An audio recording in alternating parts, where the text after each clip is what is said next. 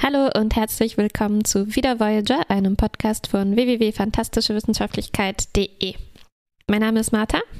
Mein Name ist Kuba. Wir sprechen über die 25. Folge der 4. Staffel.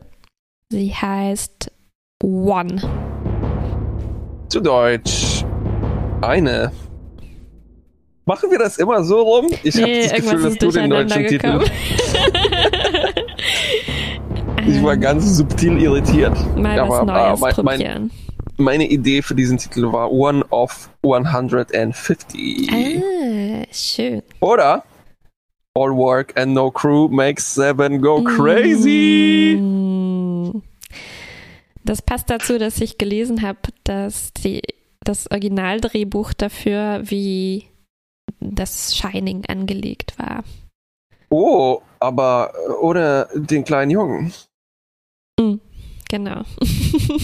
Der fehlt mir hier nämlich irgendwie. Irgendwie schon. Und Jack Nicholson fehlt mir hier auch ein bisschen. Und Shelley Duvall und allgemein so auch der Flair von einer Kubrick-Verfilmung. Das Hotel wäre auch nicht schlecht. Komischer Barkeeper wäre gut. Stimmt. Vielleicht lässt sich das alles mit so einem Deepfake machen. Hast du den gesehen, wo Jim Carrey im Shining ist? Nee. Das ist ganz schön gruselig.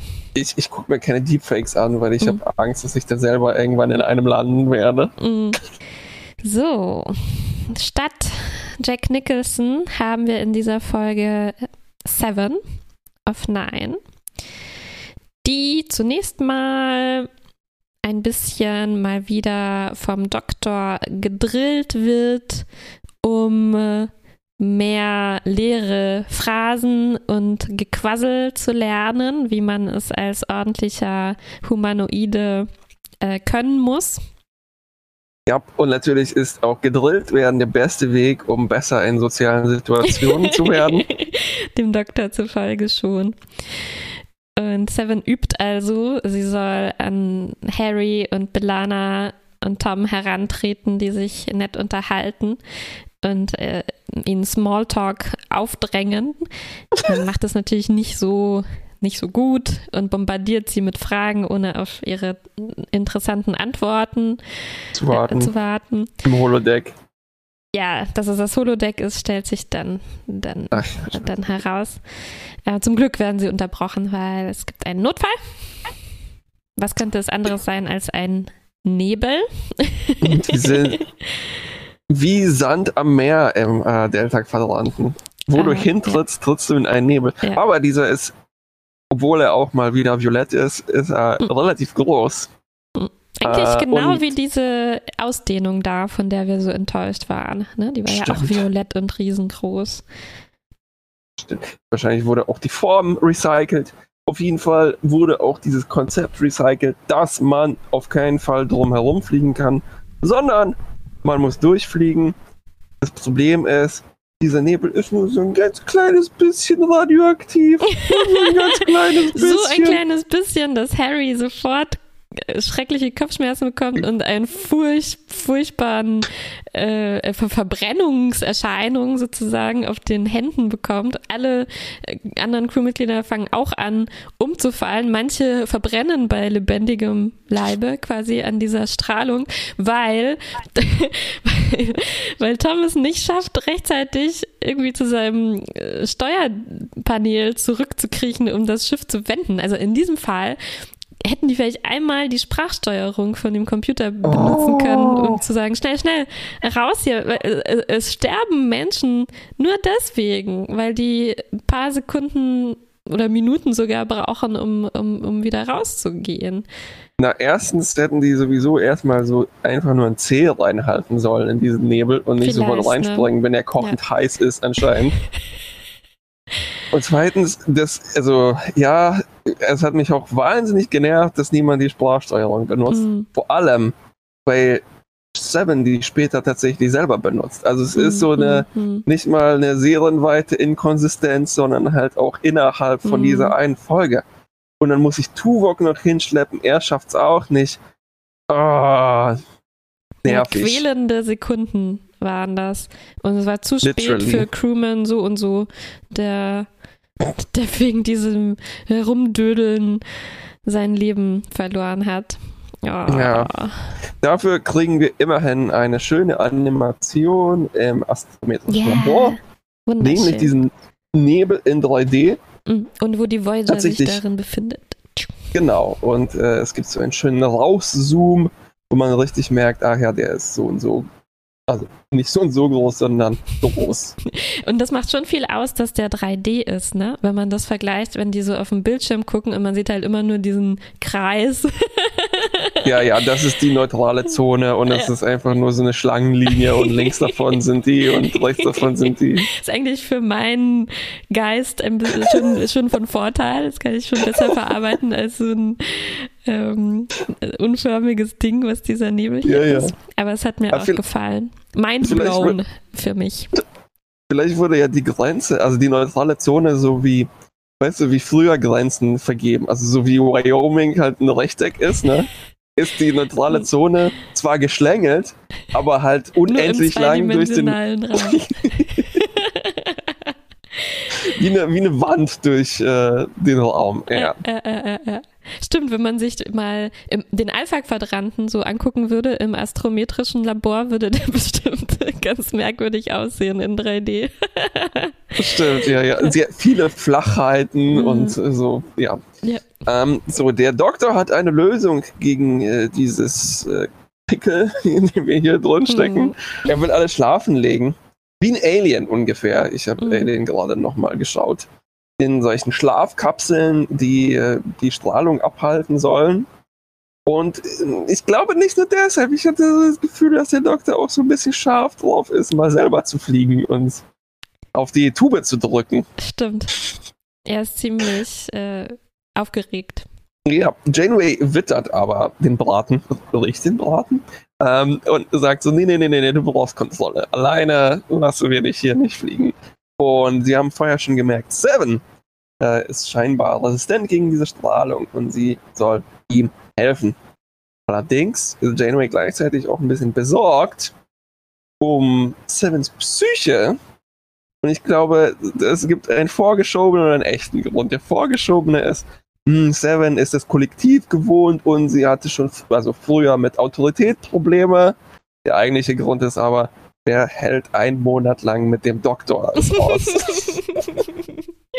Stimmt. Dieser Grund wird eigentlich am Ende nochmal explizit ausgesprochen, als alle sagen, oh, wie hast du das nur ausgehalten? Allein mit dem Doktor. Ja, es gibt ein schönes Gespräch, fand ich, mit Chakotay, der endlich wieder offiziell eine Beratung sozusagen machen darf. Ich finde das immer so schön, wie das so eingefädelt wird. Ne? Es gibt ein Meeting mit allen und dann bleibt Chakotay ein bisschen länger und flüstert dann zu Janeway, hey, ich muss dich noch was fragen. Das ist wirklich eine gute Idee mit Seven. Es ist so wirklich so eine schöne Vertrautheit, die mir immer sehr gut gefällt. Ja, auf jeden Fall. Ich finde es auch gut, dass er sagt zum Beispiel, dass sie und Janeway eine einzigartige Verbindung haben. Aber gleichzeitig ist das so ein bisschen arg Exposition-Nick präsentiert. Also es wiederholt für die Leute, die jetzt eingeschaltet haben, nochmal, was sind die Beziehungen. Es ist okay, aber es ist auch so ein bisschen. Achso, wie war das nochmal mit Seven? Ah, ja, klar, okay, stimmt. Danke für die Auffrischung, Chakotay. Und ich glaube, das könnte man einfach auch ein bisschen organischer schreiben. Ja, genau. Aber vielleicht ist Chakotay auch einfach nicht so. Er ist nicht so der organische Typ. Er ist schon eher der sich da hinstellt und sagt so, oh, wie war das nochmal mit Seven? Er ist ein sehr organisierter Mensch. Er möchte das jetzt nochmal alles zusammenfassen, erstmal, um dann für die richtige Entscheidung zu treffen. Genau, für sich selbst. Stimmt. Organisch, organisiert. Das sind die zwei Pole. Und er lässt sich aber umstimmen von Janeway, die sagt, sie vertraut Seven weit genug, dass sie das hier machen möchte. Und alle klettern dann in ihre kleinen Särge, die noch übrig waren, habe ich gelesen, aus The Thaw, wo sie benutzt haben, um mit dem gruseligen Clownsmann Zu träumen. Zu träumen, genau. Aber die waren out of universe übrig, die hatten nichts. In der Folge hatten sie nicht 150 von diesen Särgen. Die Requisiten waren übrig. Es geht relativ fix. Das ist total, ne? Ja, zack. Was mich, see you in a month. Bye bye. Und es geht eigentlich sofort los mit Sevens Alltag, der schon eigentlich fast etabliert ist. Ne? Mhm. Also wir sehen, sie steht auf, um 600 und trinkt dann einen geschmacklosen Smoothie, wahrscheinlich so ein Soylent oder sowas. Mhm. Dreht dann ihre Runde, ne, entstaubt die Särge. Mhm. Und kurz darauf ist so ein bisschen die Routine gestört, weil, irgendjemand röchelt um die Ecke und Tom Paris ist aus seinem Sarg irgendwie ausgebrochen, wo ich dachte, meine Güte, die Särge sind aber nicht besonders gut darin. Die hatten einen Job und den schaffen die nicht. Die haben aber extra gesagt, sie lassen sich von innen öffnen im Notfall. Ja klar, aber wenn du in einem tödlichen Nebel bist, hätte ich diese Funktion, ich hätte das Tom gesagt, aber diese Funktion dann deaktiviert. Eigentlich eine gute Idee. Stimmt, wenn er dann Schlaf wandelt oder aufs Klo muss und das vergisst und dann verbrennt. Das wäre schon ganz schön krass gewesen. Zum Glück ist ihm nichts passiert, ne, weil der lag da schon eine ganze Weile. Länger, als die vorher eigentlich da rumgedödelt hatten am Anfang. So, der Doktor langweilt sich irgendwie auch. Eigentlich ist er... Also ich dachte hier an dieser Stelle, diese Folge verzweigt sich so oder schließt den Doktor mehr ein, weil ich hatte das Gefühl, dass dem Doktor diese Einsamkeit auch überhaupt nicht gut tut. Ja. Und dass er eigentlich viel nervöser war als Seven. Und er will dann ja so ein Holospiel machen und ich dachte, ich glaube, das ist mehr für ihn als für Seven. Ja, weil Seven hat auch überhaupt keine Lust darauf. Ne? Sie sieht überhaupt nicht den Sinn von diesem Smalltalk. Aber die Szene fand ich großartig, weil der Doktor programmiert so eine Party. Ne? Also Seven soll wieder mit allen quatschen und es gibt Drinks und so weiter. Und was Seven dann macht, sie macht eigentlich genau das, was wir öfter mal schon gepitcht haben. Auf jeden Fall. Sie benutzt nämlich alle Holofiguren, vor allem die Schlaueren, genau, die sich gut mit Ingenieursachen auskennen und gibt denen so Aufgaben, sagt, guck mal, könntet ihr nicht unseren Warp-Antrieb ein bisschen optimieren und ich habe das und das technische Problem und dann rotten sich alle so zusammen um dieses Pad und arbeiten an einer Lösung und das war so effizient, oder? Die haben auch tatsächlich Lösungen entwickelt. Ideen. So wie wir immer gesagt haben, die sollten eigentlich Leonardo da Vinci die ganze Zeit an technischen Problemen arbeiten lassen. Und dass Seven genau das hier macht, fand ich großartig. Ja. Oder sie sollten einfach das Holodeck die ganze Zeit lang mit 20 Janeways drin laufen lassen, die Probleme lösen. Ne? Also eine Zitadelle der Janeways. Und ich fand das auch sehr schön, dass das Seven macht hier so dieses Rollenspiel-Ding. Ne? Sie stellt ihre Party zusammen. Die sagt, Neelix, der kennt sich aus mit Warpfeldgeometrie. Sogar die Neelix-Simulation kennt sich damit aus. Janeway ist sowieso Wissenschaftlerin. Ne? Tom, husch, geh da in die Ecke spielen mit Harry. Ja, genau. Und eigentlich fand ich... macht sie schon ein bisschen auch das, was der Doktor wollte. Sie benutzt quasi diese Leute, also sie lässt sie nicht allein arbeiten, sondern sie lässt sich auch selbst inspirieren. Klar, man kann auch besser arbeiten und denken, wenn man mehrere Leute hat. Und eigentlich war das auch genau das Richtige, ne, gegen die Einsamkeit, vor allem für Seven. Also ich fand, sie nutzt das eigentlich gar nicht schlecht, sogar im Sinne von dem, was der Doktor wollte. Ich finde, sie macht es sogar auf mehreren Ebenen genau richtig, weil erstens, wie creepy ist das denn bitte, die Crew zu replizieren, wenn die gerade schlafen und dann mit denen zu interagieren. Ja. Also das ist schon ein Schritt vor so Fanfiction. Dann, ich meine, wie kann man sich besser von Einsamkeit ablenken, als dagegen zu arbeiten? Also wieso nicht versuchen, dieses Problem zu lösen und die Effekte des Nebels irgendwie abdämpfen zu können. Und dann vielleicht müssen alle doch nicht schlafen. Eben, und es also, selbst wenn das nicht klappt, ne, es ist psychologisch, glaube ich, schon sehr toll, weil man das die ganze Zeit optimistisch wäre. Ich finde, wir zusammen eine Lösung, dass das alles hier, dass wir alle wieder wecken können. Statt da beschissenen Smalltalk zu machen, so, oh Neelix, wie hast du denn deinen Jambalaya gekocht? Ja. Das hält doch eine Sekunde, die Ablenkung. Ja. Komischerweise wird der Doktor super wütend. Wahrscheinlich, weil er halt auch so gereizt ist in dieser Situation. Und er sagt, die macht alles falsch und so. Und sie schalten das dann ab. Es gibt auch auf einmal dann Probleme, was eigentlich, also echte Probleme, was auch zunächst auch mal gut für die beiden zu sein scheint, weil es gibt irgendwelche Plasma-Lags und so weiter, die sie beheben müssen.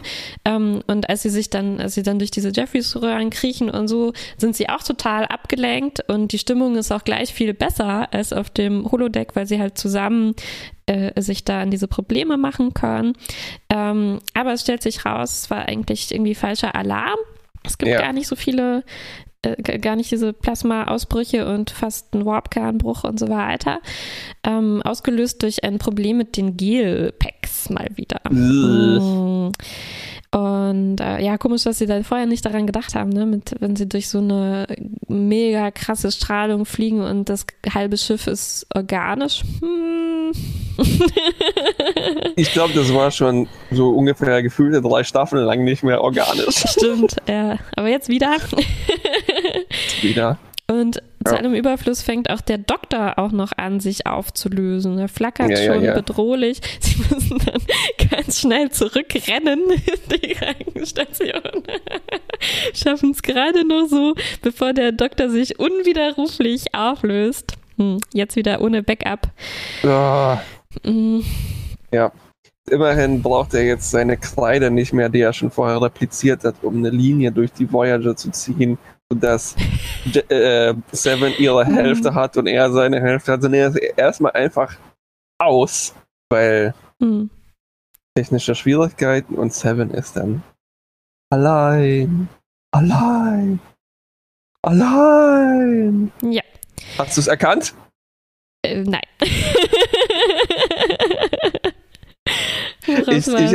Ich hab dran, das ist in meinem Kopf abgelaufen und dann kam ein Schnitt und es kommt dann Sevens Traum, ne, wie sie in dieser Eis- oder Salzwüste steht. Ja. In diesem, ich hatte gerade auf Netflix gibt's jetzt die erste Staffel SpongeBob. Und dann gibt's diese Folge, wo Thaddeus erst in die Vergangenheit, dann in die Zukunft reist, ne? Und dann ist er im großen weißen Nichts und stellt fest, dass er allein ist. Ich hätte jetzt eher gedacht, dass das aus Friends, wo Joey zu seinen Filmaufnahmen in der Wüste fährt. Und dann werden die abgesagt. Stimmt, dann hätte Seven jetzt so einen Luftballon loslassen sollen und der steigt dann nach oben. Ja. Und sie steht da als Römerin verkleidet. Ja, aber ich fand es sehr schön, mal einen Traum von Seven zu sehen und ich hätte eigentlich gerne noch ein paar mehr gesehen. Ich fand das so großartig, weil sie beschreibt dann, ich glaube, es war ins Logbuch oder sowas, dass ihre Träume viel verstörender als sonst sind. Ja. Und ich meine, wenn eine leere Eiswüste ihr verstörendster Traum bisher war. Dann träumt sie normalerweise, weiß nicht, von einem grauen Büro oder sowas. Von Arbeit. Von Arbeit, genau.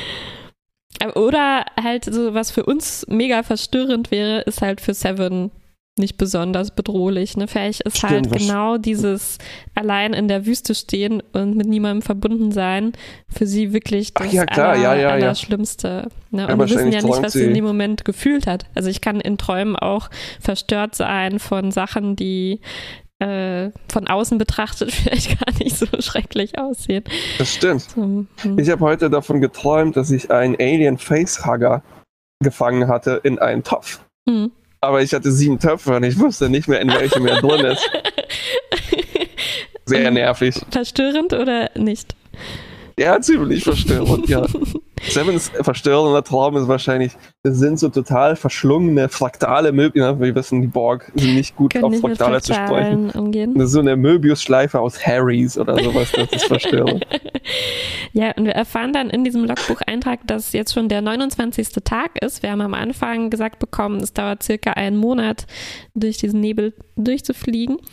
Ja. Aber jetzt, es ist also schon fast geschafft, ne? Aber jetzt gibt es immer mehr technische Probleme und der Computer reagiert nicht mehr richtig, spricht auch so immer langsam. Das Kassettenlaufwerk, wo die Computeransagen drauf sind, hat eine Störung. Leiert, also, ja genau. Und das heißt also, die Strahlung wirkt sich jetzt auch sogar auf die Technologie der Voyager aus und Seven schaut danach im astrometrischen Labor und sieht, immer noch 6 Tage muss sie. Ja, aber ich muss sagen, ich fand es hier super, wie das astrometrische Labor als so zum Präsentieren eines Countdowns benutzt wird. Weil normalerweise kriegst du einfach nur gesagt, nur noch 48 Stunden. Ja. Und hier sieht man halt wie so ein Ladebalken, ne? Die kleine Voyager fliegt da durch und ist fast schon raus. Ja. Kann ich viel besser schlucken als das stimmt. So. Und das ist auch ein starker Effekt, ne? Man sieht, nur noch so ein kleines bisschen fehlt. Oh, hoffentlich geht jetzt nicht alles schief. Hoffentlich kommt jetzt nicht ein komischer Creep. Ja, hoffentlich. Aber die Hoffnung hat sich nicht erfüllt. Der komische Creep nähert sich in einem Schiff. Kommt auch an Bord, also er macht Seven so ein komisches Tauschangebot, hat zufällig irgendwas, was sie gerade braucht, um die Voyager zu reparieren. Helium für die Party, wenn alle aufgetaut werden. Ja. Und will was von Seven kaufen und er ist halt sofort auf den ersten Blick, sieht man, was für ein schmieriger, schrecklicher Creep, der auch sofort anfängt, Seven zu bedrohen und so schreckliche Andeutungen zu machen. So, wie ist es denn hier so alleine? Und es ist auch irgendwie schön spooky gemacht, weil er auch anfängt, sich so in Widersprüche zu verwickeln und sich auch zu wiederholen, so ohne jeden Sinn. Ja, genau. Also es ist eine unheimliche Erscheinung auf jeden Fall. Ja. Und natürlich eine Alarmglocke für uns. Nicht nur eine. Aber das Gruselige eskaliert dann relativ schnell. Also weil dann Tom ist wieder irgendwo aufgetaut, muss wieder aufs Klo. Hat wieder vergessen, bis die Strahlung da ist. Und er verschwindet da und dann verschwindet der Typ. Ja. Und dann gibt es plötzlich Stimmen im Gang. Und die Untertitel haben mir hilfreicherweise gesagt, es gibt ein eerie Moaning, ein gruseliges Stöhnen. Ja. Danke. Und dann meldet er sich über die Komm-Signale und er sagt so, wir haben, also er macht so eine Art Katz-und-Maus-Spiel. Ne? Der Alien, genau, nicht Tom. Obwohl Tom auch so, Seven, wo ist die Toilette? Ja, das war eigentlich noch gruseliger als der Alien. Ja, auch gruseliger als, weil Seven sieht ja dann irgendwann in einer Vision, wie Toms und Harrys Leiche verbrennen vor ihr. Ne? Ich nenne das jetzt mal Vision, weil wir, ist ja relativ klar, dass Tom und Harry, obwohl, vielleicht sind das ja diese Klone von diesem Planeten. Wenn die jetzt auch noch an Bord gekommen wären. Ihre Dämonengene sind ausgebrochen und ihre wahre innere Atmosphäre. Und ich fand dann aber, hier war es dann doch ganz gut, ne? Dieser Händler-Typ, der hat so einen komischen, so einen normalen Creep-Namen, ne? Travis heißt der oder sowas. Ja. Der versucht, dieses Katz-und-Maus-Spiel zu spielen. Ich habe mich erinnert an Stirb langsam. Also so, ich habe hier eine Bombe gezündet oder den Countdown gestellt. Ich weiß nicht, das Ventil vom Warp-Kern geöffnet. Du hast nur noch so viel Zeit, das zu lösen. Und Seven tippt dann nur schnell was in die Konsole und sagt so, okay, also du hast jetzt keine Luft mehr zum Atmen. Und die nächste Meldung von ihm ist dann nur Das war super, oder? Ja, aber ich muss sagen, du sagst ja, der hat so einen normalen Namen und es war jetzt halt auch kein ungewöhnlicher Alien, ne? Einfach irgend so ein Typ halt.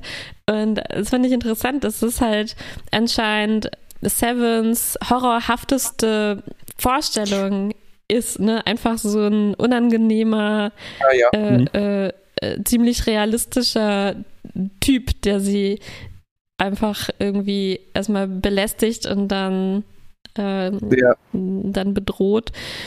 Ja, also nicht jetzt ein abartiges Monster oder sowas, ne? Oder Spezies 8472, sondern einfach nur so ein Creep. Ein Creep.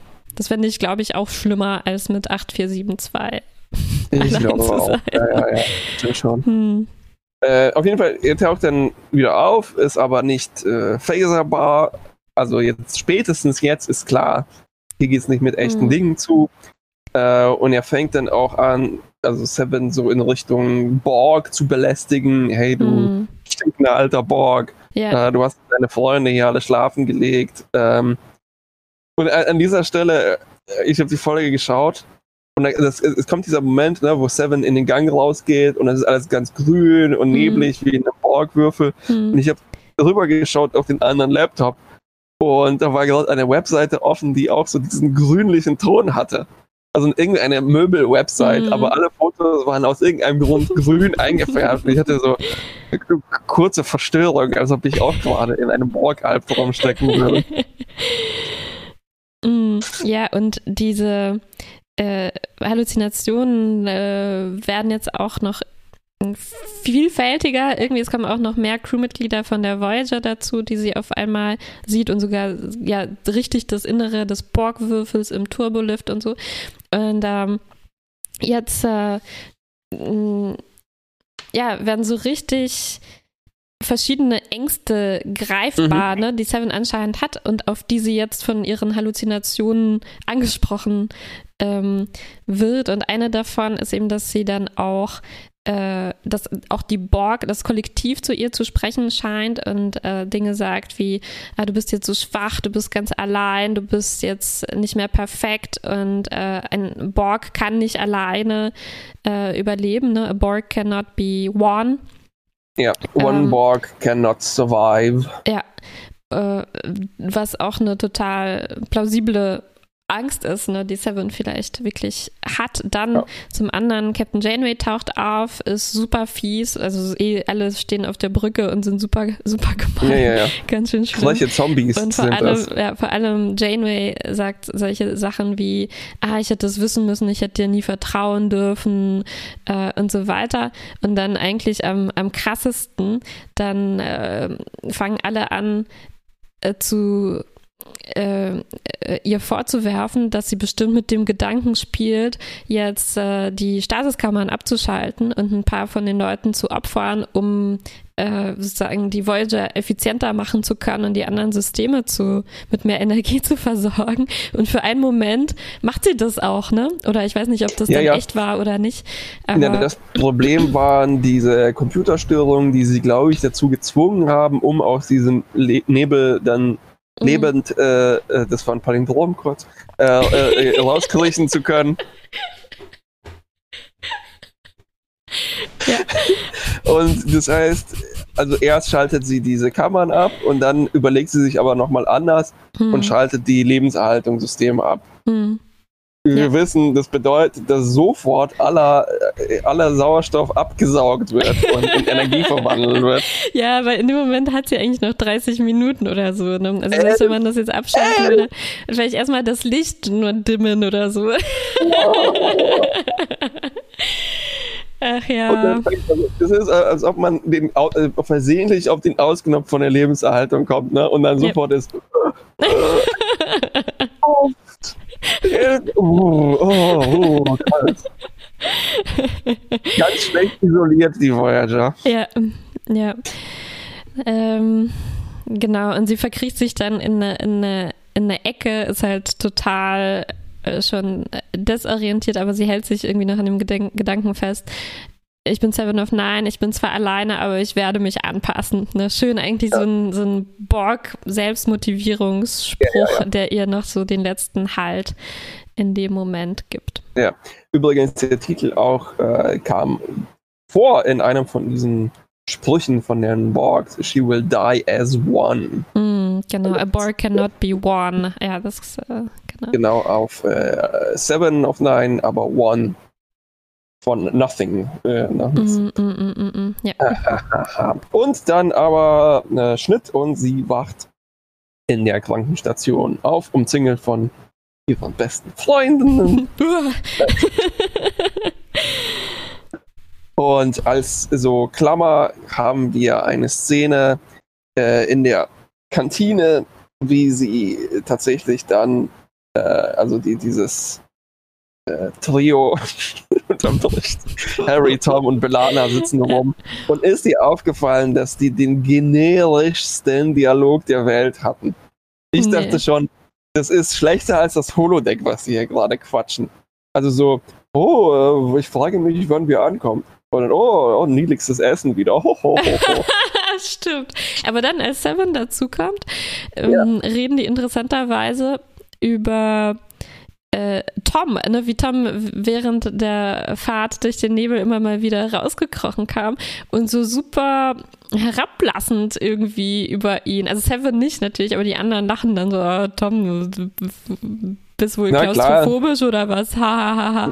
Aber das finde ich ganz schön schlimm. Also Tom hatte richtig, richtig Angst vor in diesen Särgen eingesperrt zu sein. Und das muss sogar, also unterbewusst musste so stark gewesen sein, dass er aus der Stasis erwacht ist, um sich da rauszukämpfen und dann fast verbrannt ist an der Oberfläche. Ganz schön fies, ihn da so fertig zu machen dafür. Ja. Lol. Ja, es ist halt so dieses Highschool-Ding in der Cafeteria, ne? Da macht man sich über Leute lustig und das stärkt dann das Gruppenbewusstsein. Und Tom ist ja auch so ein Typ. Der hat vielleicht diese Praxis einfach aus dem 20. Jahrhundert gerettet, dass man sich über Schwächen lustig macht von anderen und über Ängste. Ach ja, und dann ist die Folge vorbei und Seven ist wieder ein Stückchen näher zu uns angewachsen. Ja, der Doktor nicht. Der hatte dann doch nicht so viel zu tun, wie es am Anfang schien. Ja. Eine Sache noch, apropos diese Klammer hier am Anfang, diese Übungsgeschichte mit dem Doktor. War das nicht ein bisschen dünn? Ich habe mich erinnert wieder an so die ganz frühen Data-Sachen, wo er die absoluten Basics lernt und dann auch plötzlich, weil es halt gerade humoristisch passt, auch total überhaupt kein Einfühlungsvermögen mehr hat. Ich meine, Seven ist doch nicht so blöd, einem sofort ins zweite Wort zu fallen, wenn sie mit dir redet. Ja, sie ist natürlich nicht so blöd, aber ich glaube, es wird schon deutlich gemacht, dass sie einfach überhaupt keinen Bock auf diese dumme Übung des Doktors hat. Also ich glaube, sie sabotiert das schon absichtlich. Könnte ich mir zumindest ja als Erklärung zurechtlegen. Könnte ich mir auch vorstellen, ja. Trotzdem, ich glaube, das hätte man einfach ein bisschen raffinierter machen können. So blöd ist es. Ja, aber wir hatten schon so viele schöne Momente, wo sie einfach dann, wo man die viel besser in der Hinsicht, wo sie Humor hatte und die auch in dieser Hinsicht viel besser gemacht waren, weil sie einmal sich mit B'Elanna auch irgendwie darum gestritten hat, ob man jetzt Danke sagen muss, ne, wenn man einander hilft und wo dann ganz klar war, okay, Seven versteht, dass die Menschen das machen und sie könnte das auch theoretisch nachahmen, aber erst als sie versteht, wozu das gut ist, macht sie es dann einfach auch. Ja. Ne? Während hier wird das so dargestellt, als würde sie gar nicht kapieren, wie man das macht, was. Ja, wie man redet. Ist. Ja, wie man redet. Ja, genau. Ja. Und ich kann es mir auch nur so erklären. Sonst. Wir haben es schon angesprochen, ich fand ganz schön viel so technische Inkonsistenz hier. Also plötzlich haben die 150 Stasis-Kammern. Ja. Woher? Ja, und wenn sie die haben, ne, die müssten ja auch ziemlich prominent viel Raum einnehmen auf diesem Schiff sozusagen. Hätte man da nicht zu irgendeinem Zeitpunkt zumindest drüber nachdenken müssen, ob sie sich jetzt nicht 70 Jahre schlafen legen wollen, auch auf die Gefahr hin, dass unterwegs was schief geht, aber dann kann man sich ja nochmal aufwecken. Ne? Ja, oder in Schichten oder irgendwie sowas. Ja. Also auch räumlich. Ja, also das kommt sehr plötzlich und es ist wundert einen dann schon, dass nicht wenigstens ein Satz fällt, in dem sie irgendwie erklären, okay, man kann das einen Monat machen, aber man kann das nicht länger als ein Jahr machen. Aber im Gegenteil, Captain Janeway sagt eigentlich noch, um Tom oder irgendwen zu beruhigen, Crews machen das die ganze Zeit, auch viel längere Zeit. Also wenn es eine gute Gelegenheit gäbe, um das einzusetzen, dann vielleicht, wenn man 70 Jahre entfernt ist von da, wo man hin will. Ja. Und dann ist es halt auch noch so anfällig, gerade wenn es das sein sollte. Ja. Und auch, ich fand das jetzt eigentlich gar nicht so klar. Du meintest ja am Anfang, ja, es ist ein Nebel, um den kann man nicht herumfliegen, aber sie sagen, naja, durchfliegen dauert 1 Monat, außenrum dauert 1 Jahr. Weiß nicht, also könnte man vielleicht doch noch ein zweites Mal nachdenken, ob außenrum vielleicht nicht auch in Frage käme. Ja, außerdem passt dann die Form des Nebels nicht so richtig. Also die hätte noch viel schmaler sein müssen. Stimmt. Ja. Stimmt, ja. Und ich fand es dann auch so, also das ist auch nicht nur ein Problem, dass es so unlogisch ist, dass man plötzlich diese 150 Särge hat, die dann in der nächsten Folge sind, die natürlich nicht mehr da. Ja, klar, die sind recycelt oder sowas. Aber dann braucht man halt auch, weil man halt noch 3 hatte aus der Creepy Clown Folge, ne? Mhm. Ist der Rest dann halt so ein Matte Painting, ne? Also ja, wo man richtig sieht, ach ja, hier, das wird rausgezoomt und man hat Seven und den Doktor nicht bewegen. Sonst sieht das komisch aus. Ja. Und man sieht halt nicht, wie alle da einschlafen, weil es müsste doch viel dramatischer sein, wenn alle sich gleichzeitig schlafen legen sollen, oder? Ja, das also ich glaube, ich hätte mir mehr gewünscht, dass die sich vielleicht zum Beispiel alle ins Holodeck legen müssen oder irgend sowas. Ja, das stimmt. Ja, man sieht eigentlich quasi echt nur, wie Tom schlafen gelegt wird. Und Tom und Harry, gute Nacht und das war's dann. Und alle, das waren die 2 Letzten oder was? Ja. Ja, und dann danach hat man ja dann plötzlich diese Situation, dass die Voyager ganz leer sind, ne? Und ganz leer ist und dass auch vor allem Räume, die wir sonst nur gut gefüllt sehen, plötzlich uns leer gezeigt werden, also quasi die leeren Sets. So. Ja. Und wie fandest du diesen Effekt?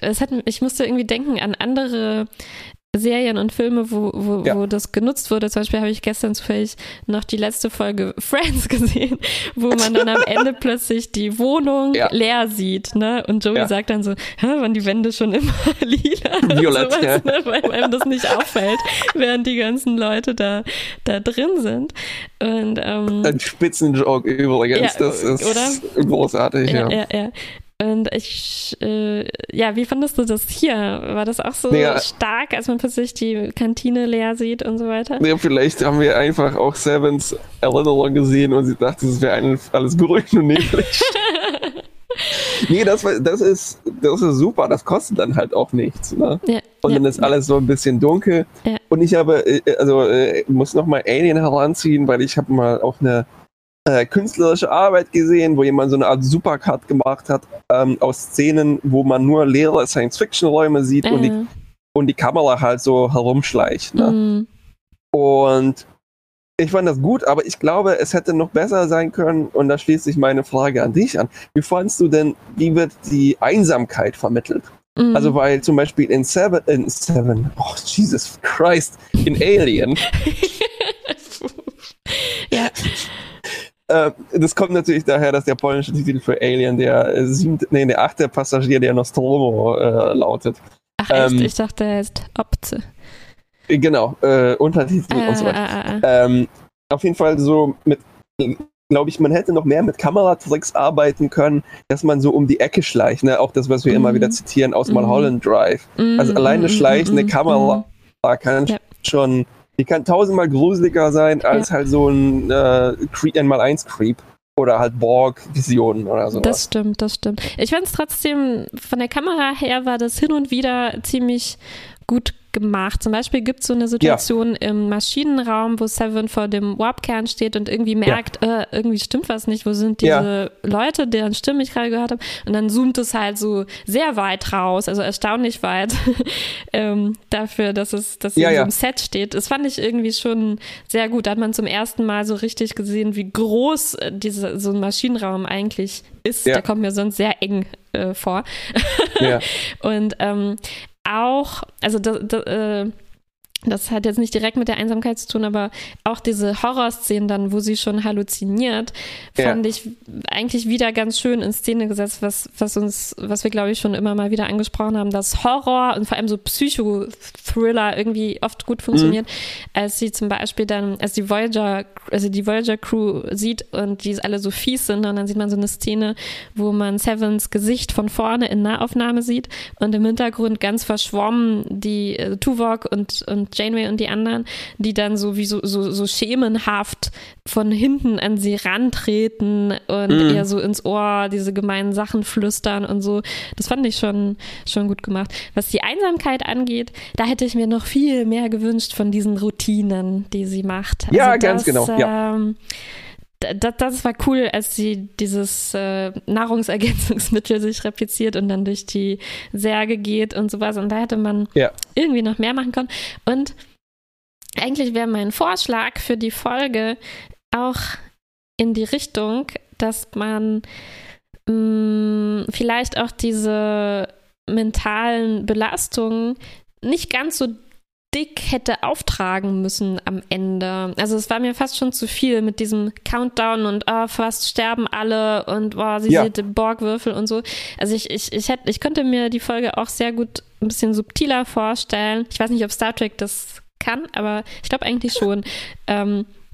Sowas eher in die Richtung, dass sie halt bei den alltäglichsten Dingen irgendwie auf einmal anfängt zu versagen. Ne? Sie repliziert sich ihre Tasse und vielleicht hätten wir das 10 oder 3 Mal sehen können, ne? Und dann beim 4. Mal verschüttet sie es oder lässt es fallen oder irgendwie sowas, ne? Dass man so. Oder da ist schon ein Berg Tassen und sie steckt in der Endlosschleife fest. Ja, irgendwie sowas, wo man sich dann richtig gut vorstellen kann, oh Gott, wenn ich einen Monat isoliert wäre, könnte ich bestimmt auch die einfachsten Sachen nicht mehr auf die Reihe kriegen. Ne? Und wenn das gerade Seven passieren würde, finde ich das super gruselig. Ja. Und eigentlich kann ich mir schon vorstellen, dass das sogar in Star Trek funktionieren würde, weil ich glaube, in anderen Fällen, als es zum Beispiel um dieses Syndrom geht, ne, was manche Leute im Alter dann bekommen, oder ja, manchmal gibt es ja auch diese Parallelen zu so Alzheimer-mäßigen Krankheiten, wo man dann so alle seine Fähigkeiten verliert.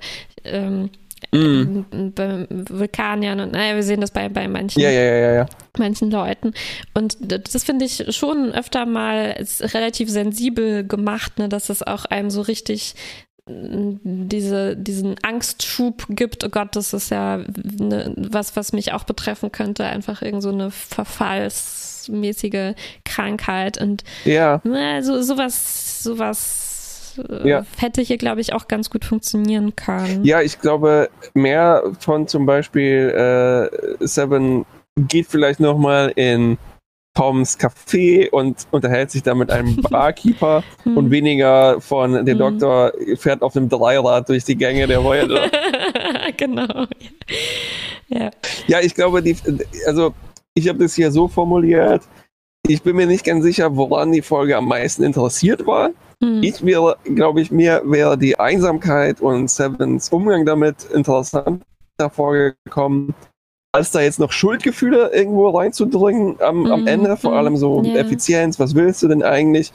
Und auch so dieser Grusel, wenn er dann kippt in ganz normalen Grusel.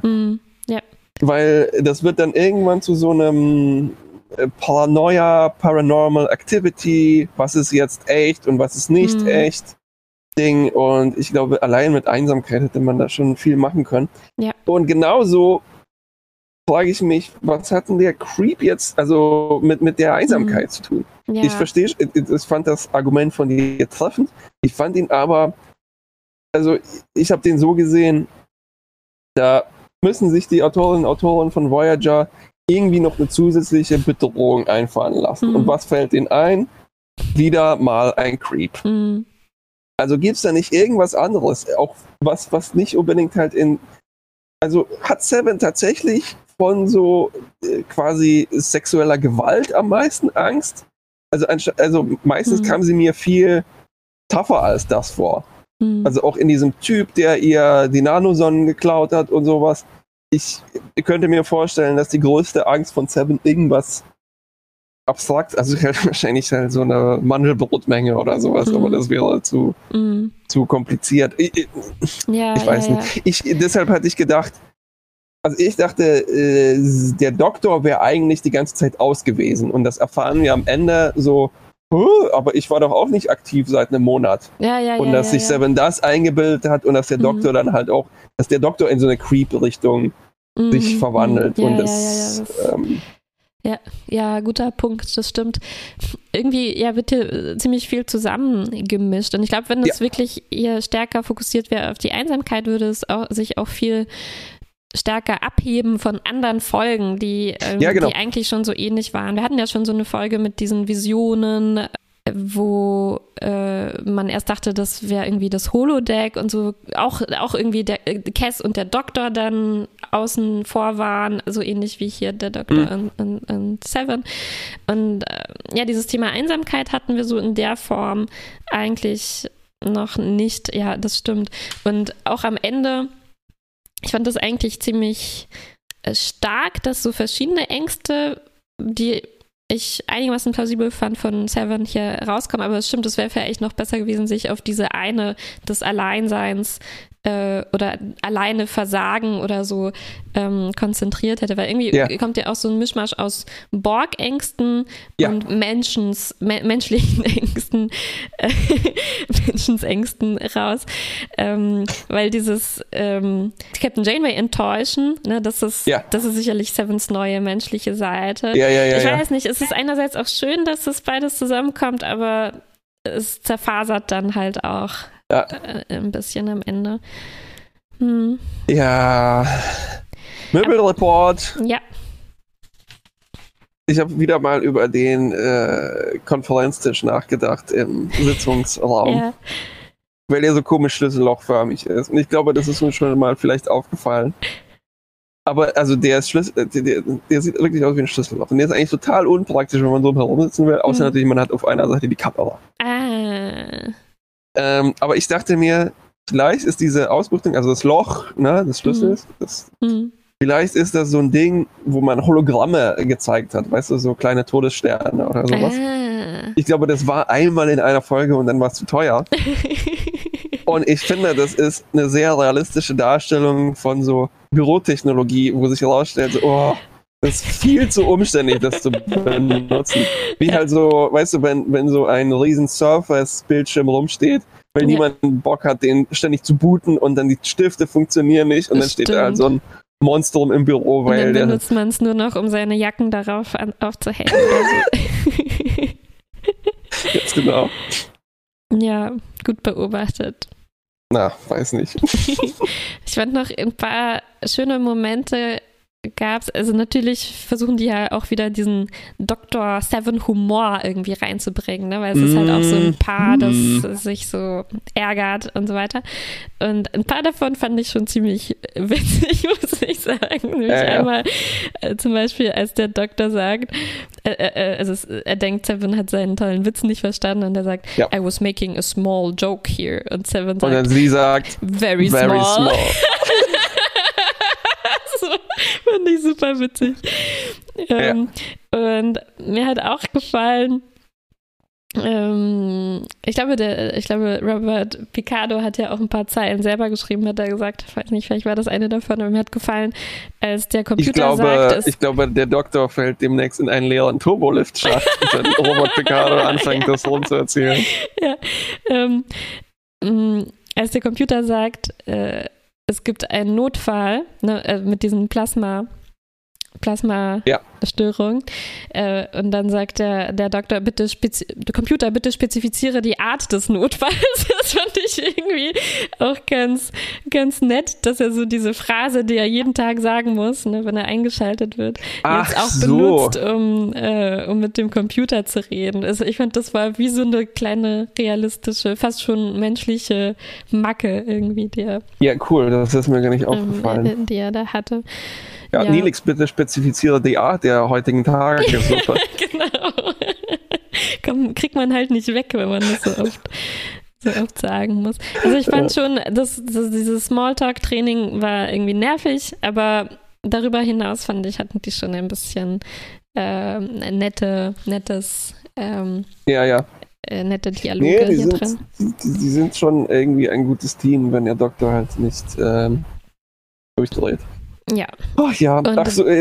Lobend erwähnen wollte ich noch die Musik, apropos Einsamkeit. Es gab ein paar Momente, wo Streicher war nicht schlecht. Ja.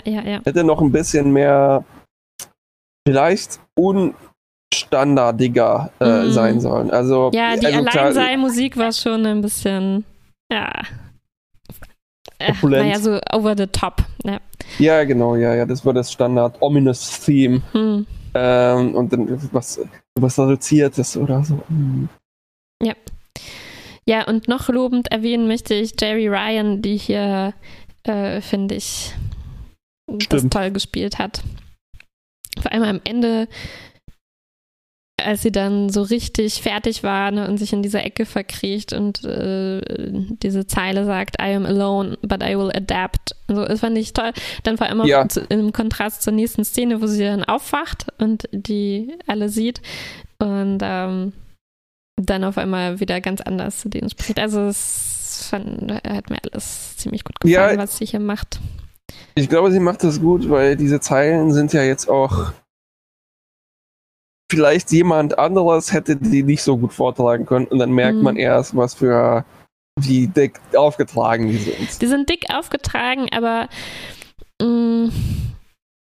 das fand ich schon okay, weil das ist halt der Kern der Folge, ne? Und da finde ich schon gut, da nochmal mit dem Hammer drauf zu hauen und zu sagen, a Borg cannot be won. I am one, but I will adapt. Das hatte schon ein bisschen diese Gänsehaut. Ich will gar nicht sagen, dass die müssen schon dick aufgetragen sein, weil immerhin ist das Borg-Shit. Das ist per Definition dick aufgetragen. Nur können nicht alle das genauso gut rüberbringen. Stimmt. Ja. Hut ab. So, Fazit. Das ist so Potenzial wieder mal. Ja, das aber auch zum Teil zumindest ausgeschöpft wird, finde ich. Also ich finde so diese Idee, ein Borg ist allein, was passiert da? So richtig ganz allein, finde ich gut, und alles, was dazugehört hat, hat mir eigentlich auch so gefallen. Wahrscheinlich, wie du sagst, wäre es eigentlich noch schöner gewesen, damit einfach die ganze Folge zu füllen und das nochmal auf 100% auf den Punkt zu bringen. Und diesen Alien da zum Beispiel wegzulassen, ja, das hätte wahrscheinlich besser funktioniert. Ja, und halt sich nicht so den Verlockungen des Standard-Horrors hingeben lassen, sondern das halt mehr thematisch macht. Ja. Beim Thema bleiben. Ja, also dann Mittel plus. Okay. Nach reiflicher Überlegung. Okay. Einverstanden. Na dann. Achso, ich muss mich, glaube ich, vielleicht eventuell noch für die nicht perfekte Tonqualität hier entschuldigen. Ja, du klingst für mich ein bisschen wie so ein Borg. Oh nein. Dafür bin ich, glaube ich, also vom Raum her ist das ideal. Ich bin in einem dreieckigen Raum, wo, glaube ich, wenig Echos sind. Vielleicht sollten wir unser Podcast-Studio hier hin verlegen. Ein bisschen weit weg und isoliert. Ja, ein Traum. Ein Borg-Traum. Nee, ein Borg-Albtraum. Bis zum nächsten Mal. Tschüss.